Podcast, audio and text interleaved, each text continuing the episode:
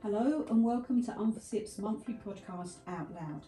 My name is Ersin Öztoycan and today is the last 2022 edition of our Out Loud podcast. It's been a very productive year and I have had the pleasure of interviewing some very interesting people who have continued their work to bring peace to our island. So today I have the special honour of interviewing my manager, UNFICYP spokesperson and Chief of the Public Information Office, Aleem Siddique, who has joined me today to talk about some of UNFICYP's highlights of the year. Aleem, welcome. Thank you, Ersin. It's uh, a real pleasure uh, to uh, join you. Thank you for inviting me for the Out Loud podcast. I'm, my first time on the podcast and I'm quite excited. so am I. let's kick off with the first question that I have for you. Recently, we followed the graduation of the recent group of UN Youth Champions for Environment and Peace, and I know we have more than 100 young people as part of this bright initiative. What are some of the highlights of the mission's work on the island when engaging with Cypriots? Well, uh, I'm so so glad that you started with the uh, young people uh, of Cyprus because I think they they have been uh, a real uh, beacon of hope over the last uh, year. it has been a challenging year for Cyprus, for the United Nations in Cyprus.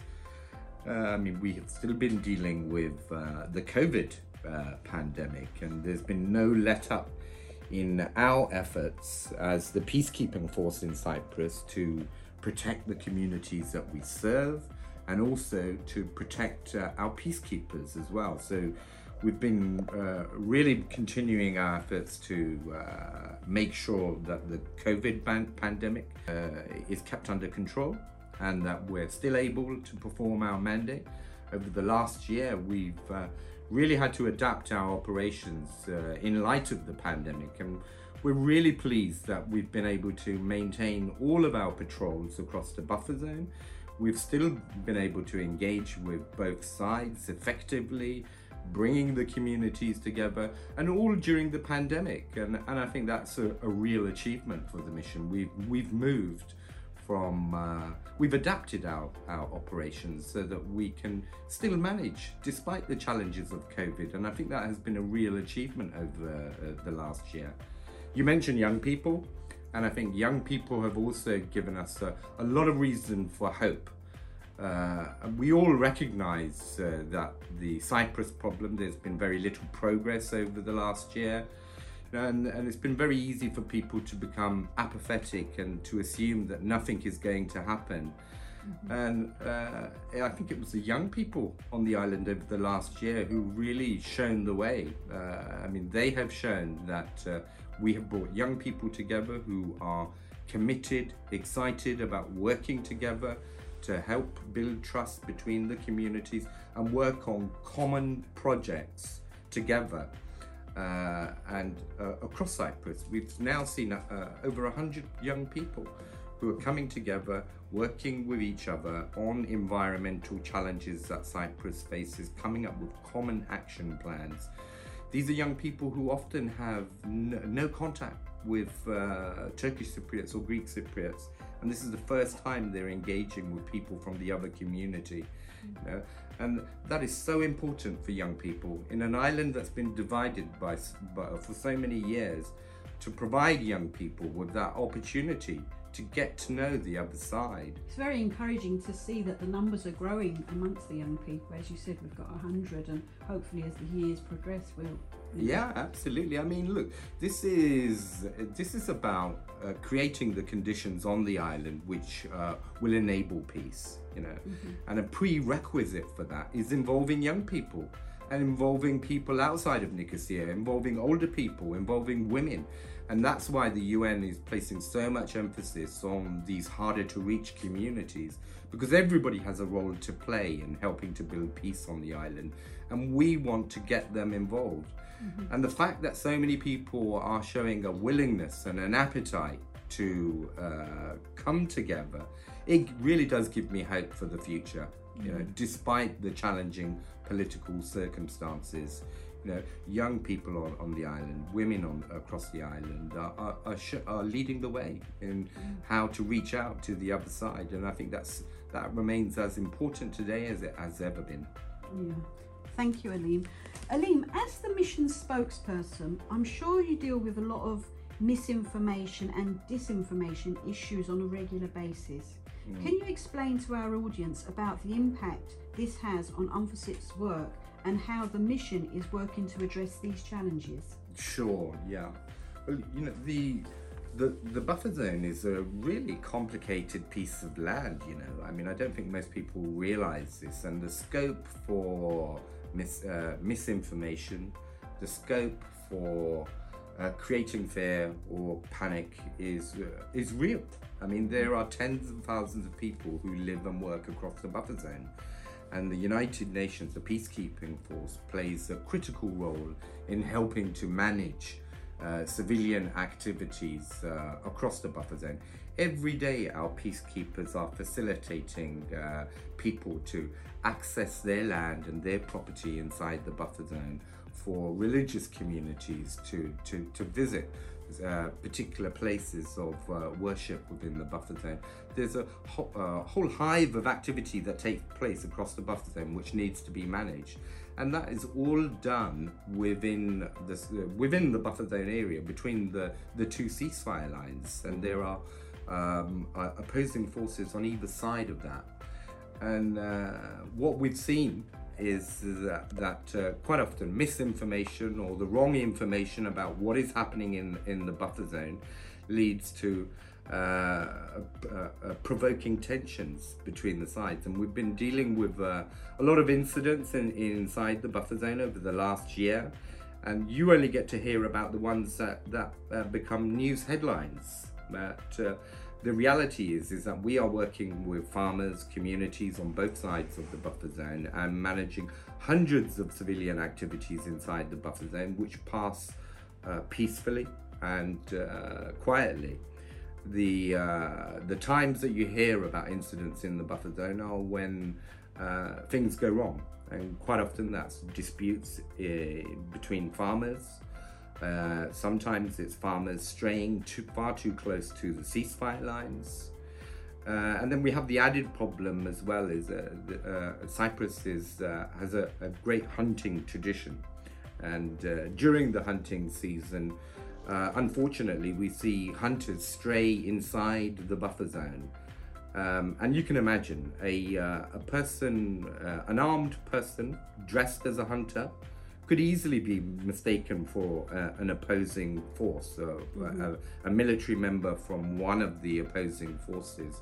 So the risk to hunters, the risk to people, the risk to our peacekeepers is very real. And uh, that's why we're so adamant that, uh, about sending the message that hunting inside the buffer zone is really strictly prohibited. The scope for something to go wrong is really real um, we it's Im- imperative that we do everything that we can to uh, make sure that civilians are, are safe uh, and secure while they're inside the buffer zone. Um, so that's why we'd like to just remind people that, you know, that hunting inside the buffer zone is a, not only a risk to uh, other people, but it's also a risk to the hunters themselves. Mm-hmm. And so that's why it's um, so these are the types of incidents that we've been uh, dealing with. Uh, often we get criticized uh, for uh, not uh, being at the scene when uh, an incident happens. But you know, we have to bear in mind that the buffer zone is a huge strip of land. I mean, it represents 3% of the land mass of Cyprus is it. It's uh, 183 kilometers long, and in some parts is as wide as seven or eight kilometers. Um, so the, the the area of operations for our peacekeepers is huge, mm-hmm. uh, but nonetheless, uh, we are even uh, with our patrolling, we're changing the way that we're doing business. We are adapting new technologies mm-hmm. so that uh, we are able to respond to incidents inside the buffer zone quickly and effectively. um, by providing, uh, uh, collecting information in a joint operations center in the headquarters and feeding that information out to our patrols in real time so that when we hear about incidents inside the buffer zone, we can quickly and effectively dispatch peacekeepers to where they're needed the most. Uh, we're also adapting the way that we patrol and stepping up our patrols in areas where uh, which are known hotspots. Uh, all, in an effort to be able to be at the right place at the right time when we're needed the most. Yeah, because I think these measures obviously help us then identify and um, make a statement or Exactly. that to Yeah. avoid the misinformation that is out there. we have to to, to know respond, we, yeah. we, we have to have the information to be able to respond um, Yeah. and quite often when you're dealing with disputes uh, inside the buffer zone you're seeing accusations being made by both sides you know and uh, uh, we always want to respond with facts and with what we know confirmed information and so that, that's why sometimes there's a delay in uh, us being able to confirm what is actually happening. Because at that point, we're talking to both sides, we're unraveling the incident, and we're figuring out uh, what has happened. I mean, the key for us is, is that we want to keep the communication channels with both sides open. Uh, uh, and uh, we so that we can address the the issues that they they raise with us. We have good communication with uh, both sides, um, and uh, everything that we do is governed by our mandate. Yeah. Uh, so it's completely impartial uh, what we do, and it's completely tr- transparent the work that we do, which is uh, for the benefit of Cypriots on both sides of the buffer zone, and uh, that's where our focus is. Since we are talking about challenges, we know that approximately 1,000 incidents occurred inside the buffer zone each year, ranging from illegal dumping to farming incidents to the use of unauthorised firearms. What have been some of the main challenges this year to help maintain law and order and prevent tensions in the buffer zone? I know you addressed a few of them earlier. Yeah, yeah. I mean, uh, I think uh, I'll mention hunting uh, again. It's just because over the last year we had two serious incidents um, which were quite concerning. Actually, we had uh, hunters discharge firearms inside the buffer zone. Um, two cases uh, over the last year, and you can imagine, you know, somebody shooting a gun inside the buffer zone is uh, not exactly conducive to peace and stability. It's a real danger uh, and a threat to our peacekeepers. It's a threat and a danger to the hunters themselves, and it's strictly prohibited. There is no, no hunting allowed inside the, the, the buffer zone. So we're working closely with uh, the Game and Fauna Service, with the, the police authorities to address these kinds of incidents because they are unacceptable and uh, they must stop. And uh, we are stepping up our patrols in those areas where hunters are known to frequent so that we can tackle this issue for, for the sake of the hunters themselves, but also the communities on both sides. So, hunting is certainly uh, a, uh, a real challenge. Something that we've been reading about in the press is uh, the issue of uh, irregular migration has also been a particular challenge. I think it's important to note that uh, we are working very closely with uh, the, the two sides, addressing the issue of uh, ir- irregular migration, and we depend very much on the cooperation of the two sides to address this issue.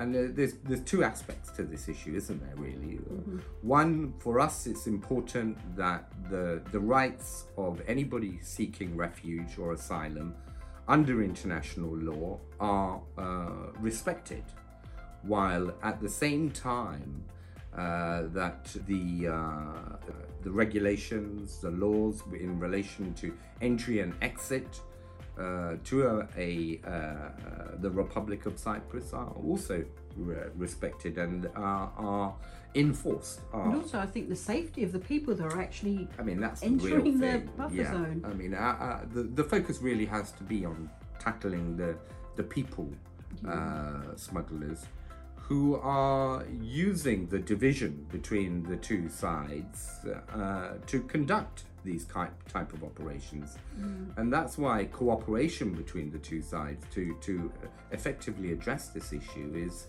is so important.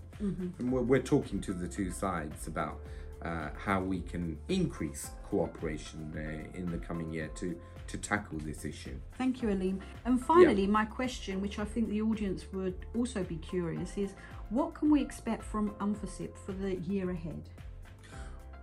Well, we're hopeful that uh, uh, in the year ahead, we'd like to build on some of the progress that's been made over the past year.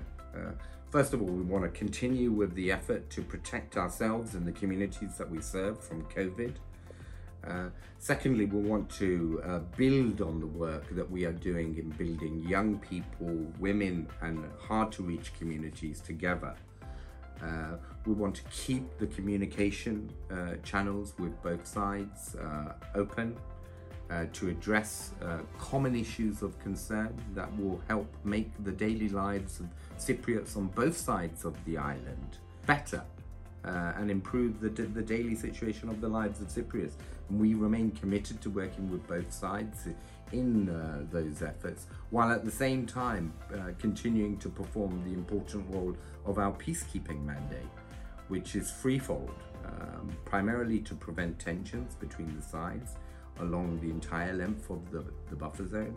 That is going to continue to be a key priority for us. We're going to continue working with the police authorities on both sides of the buffer zone to help manage law and order across the buffer zone.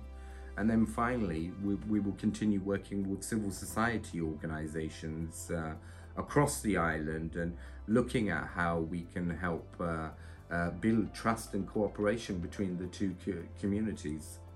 Um, so those are really going to be our, our, our main focus. Uh, those areas will be the main focus over the coming year, and we're really looking forward to uh, working with people uh, across the island on uh, some of those uh, key priorities.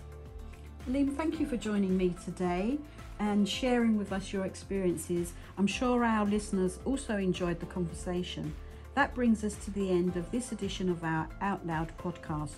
From all of us here at UNFICYP, we would like to wish you all happy holidays and until next time, stay safe.